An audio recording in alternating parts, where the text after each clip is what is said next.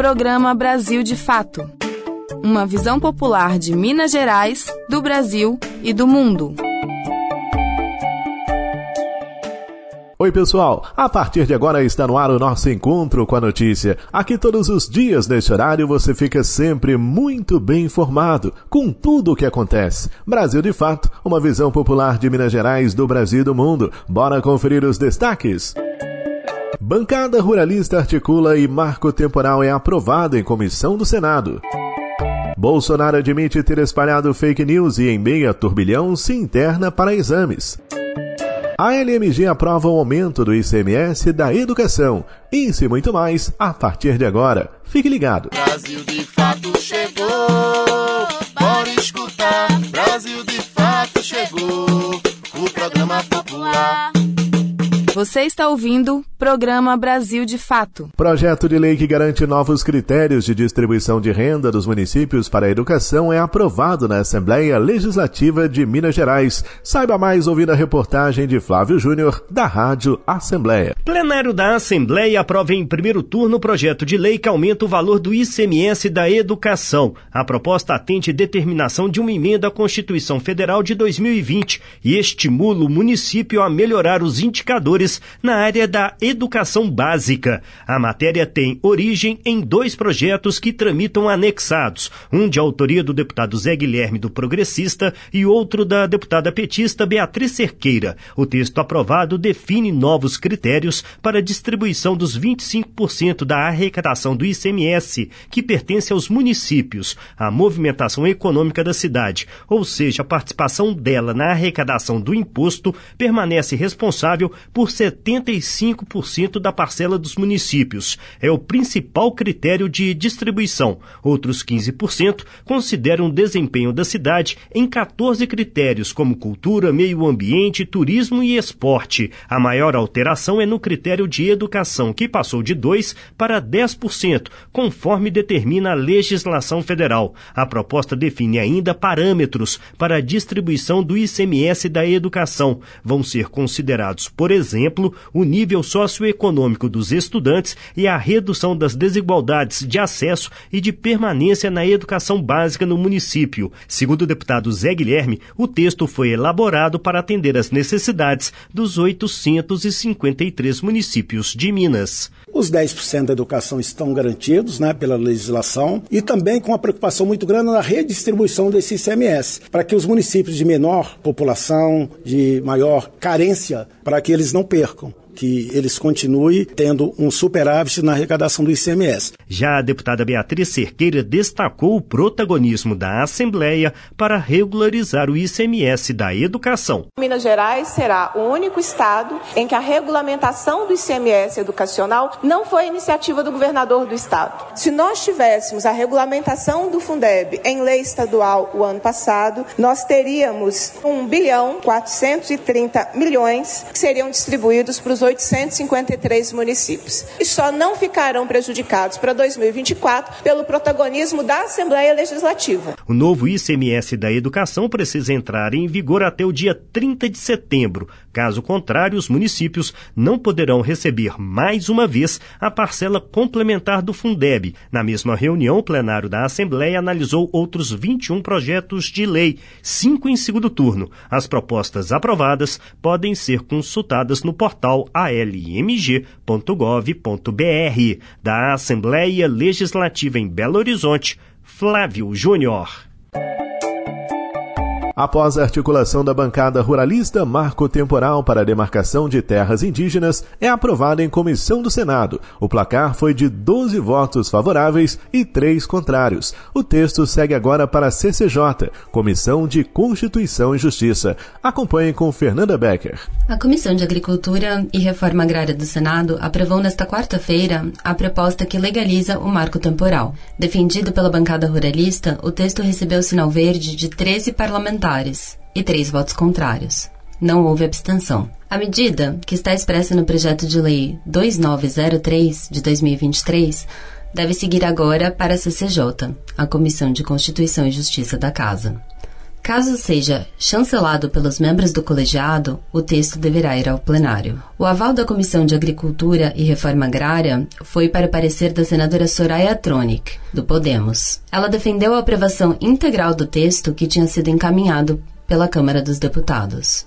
A parlamentar recusou sugestões de emenda. Além dela, votaram a favor do PL Jaime Campos e Sérgio Moro, do União, Ivete da Silveira, do MDB, Vanderlan Cardoso, Margarete Buzetti e Sérgio Petecão, do PSD. Completam a lista Isalci Lucas, do PSDB, Wilder Moraes e Jorge Seife, do PL, Hamilton Mourão, do Republicanos, Tereza Cristina, do PP e Zequinha Marinho, do Podemos.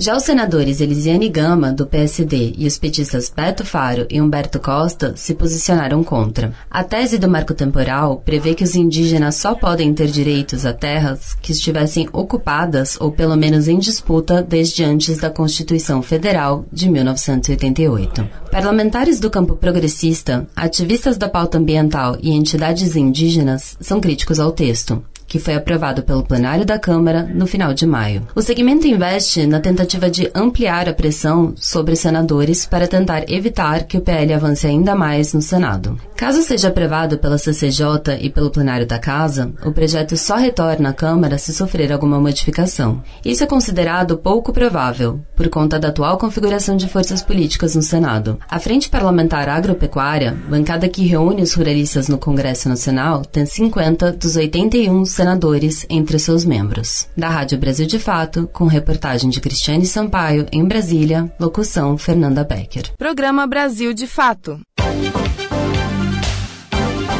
Roda de conversa. Aqui você tem voz. No Roda de Conversa dessa semana, vamos falar sobre os novos desafios e o plano de lutas da classe trabalhadora, tirado no 14º Secult, Congresso Estadual da CUT Minas. Recebemos Jairo Nogueira e Marcele Amador. Acesse a Rádio Web Brasil de Fato nesse sábado, 26 de agosto de 2023, às 9h40 da manhã e acompanhe essa conversa. Todas as sextas-feiras tem edição impressa do Jornal Brasil de Fato com análise diferenciada sobre os fatos, denúncias que interessam ao povo mineiro, dicas culturais e, claro, o seu esporte semanal. A edição impressa é distribuída gratuitamente em diversos pontos de Belo Horizonte e região metropolitana, como estações do metrô e do MOVE, e também chega em várias cidades mineiras. Jornal Brasil de Fato, uma visão popular de Minas Gerais, do Brasil e do mundo.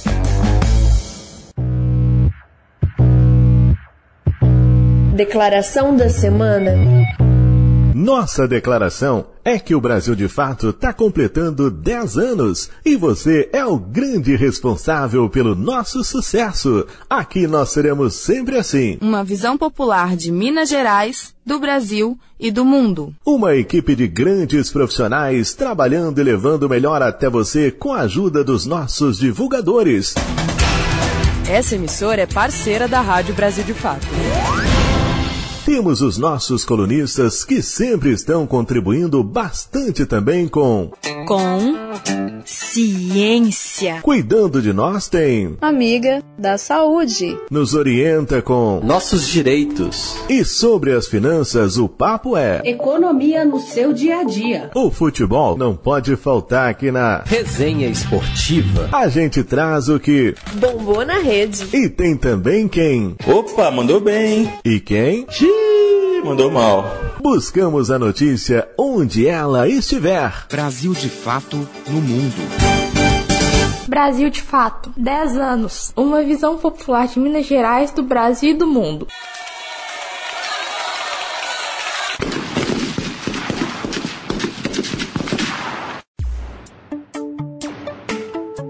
Você está ouvindo o programa Brasil de Fato.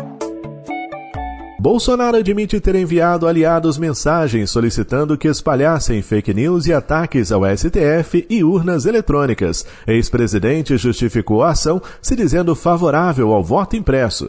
Em meio ao turbilhão, ele se internou para exames. Informações você confere com Talita Pires. Jair Bolsonaro admitiu nesta quarta que pediu a aliados para repassarem ao máximo mensagens com notícias falsas e ataques ao STF e às urnas eletrônicas. A informação tinha sido divulgada um dia antes pelo próprio Supremo, em meio a investigações sobre empresários bolsonaristas acusados de incentivar um golpe de Estado.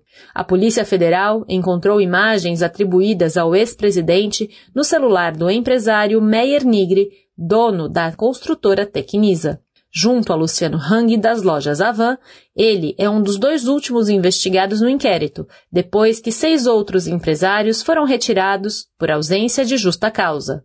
Em uma das mensagens, há um ataque contra o ministro Luiz Roberto Barroso, citado como alguém que fez peregrinação no exterior sobre o processo eleitoral brasileiro. Ao ser perguntado nesta quarta-feira pela Folha de São Paulo se teria enviado o texto, Bolsonaro foi taxativo. Abre aspas. Eu mandei para o Meyer, qual o problema? O Barroso tinha falado no exterior. Eu sempre fui um defensor do voto impresso. Fecha aspas. Esse caso fez com que Bolsonaro fosse intimado pela Polícia Federal para mais um depoimento. Será o quinto. A oitiva está marcada para o próximo dia 31. Ele já teve de prestar esclarecimentos sobre outros casos, entre eles o das joias sauditas e sobre os atos golpistas de 8 de janeiro.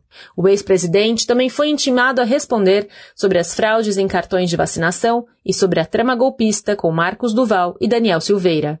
Também no dia 31, Bolsonaro deve ser novamente ouvido pela PF sobre o caso das joias. De forma simultânea, ainda devem depor a ex-primeira-dama Michele Bolsonaro, os advogados Frederic Vossef e Fábio Weingarten, que representam o ex-presidente. A lista inclui ainda os assessores Marcelo Câmara e Osmar Crivellati, o ex-ajudante de ordens Coronel Mauro Cid e o pai de Cid, o general da reserva, Mauro Lorena Cid. A conversa de Bolsonaro com a reportagem da Folha nesta quarta aconteceu em um voo entre Brasília e São Paulo no início da manhã. Na capital paulista, o ex-mandatário se internou para exames de rotina, segundo Fábio Weingarten. O advogado afirmou que serão avaliadas as condições clínicas e eventuais consequências da facada sofrida em 2018. De São Paulo, da Rádio Brasil de Fato, locução Talita Pires. Hoje tem a participação de Sofia Barbosa nesse quadro que sempre traz informações importantes, principalmente para elas, né, as nossas ouvintes. O tema de hoje é sífilis. Acompanhe. Amiga da Saúde. Olá, ouvintes! Hoje nós vamos responder a pergunta da Aline Silva, que tem 34 anos e é corretora. Ela perguntou o seguinte: Fui diagnosticada com sífilis. Posso continuar amamentando minha filha? Bom, pessoal, a sífilis ela não é transmitida pelo leite materno. Então, uma mulher que recebe o diagnóstico de sífilis, ela não precisa parar de amamentar. Entretanto, gente, caso essa mulher tenha lesões de pele provocadas pela sífilis em fase secundária, localizadas na areola ou no mamilo, aí sim pode haver o contágio do bebê em contato direto da boca com essa lesão. Nesse caso, gente, a amamentação ela precisa ser suspensa durante o tratamento da mãe e o bebê deve ser testado também. A sífilis, gente, ela em sua fase primária, ela não apresenta risco de transmissão para o bebê durante a amamentação. Porém, caso ela não seja tratada, né, com o passar de alguns meses ou até anos, a pessoa entra na fase secundária, que é onde pode haver as lesões de pele. Nessa situação, gente, cada caso ele deve ser avaliado individualmente no serviço de saúde para que a decisão sobre a continuidade ou não da amamentação possa ser tomada de forma mais segura. Espero ter ajudado. Se você tem alguma dúvida sobre saúde e vida saudável, manda um zap para mim. O número é 31 98468 4731. Repetindo, 31 98468 4731. Eu sou Sofia Barbosa. Um abraço e até a próxima. E nós chegamos ao fim de mais um Brasil de Fato, locução, roteiro e trabalhos técnicos, Tarcísio Duarte, coordenação de Wallace Oliveira, produção equipe de jornalismo do Brasil de Fato. A todos aquele abraço, tudo de bom, fiquem com Deus e até amanhã. Tchau. Você ouviu o programa Brasil de Fato, uma visão popular de Minas Gerais, do Brasil e do mundo. Acompanhe mais notícias no site brasildefato.com.br.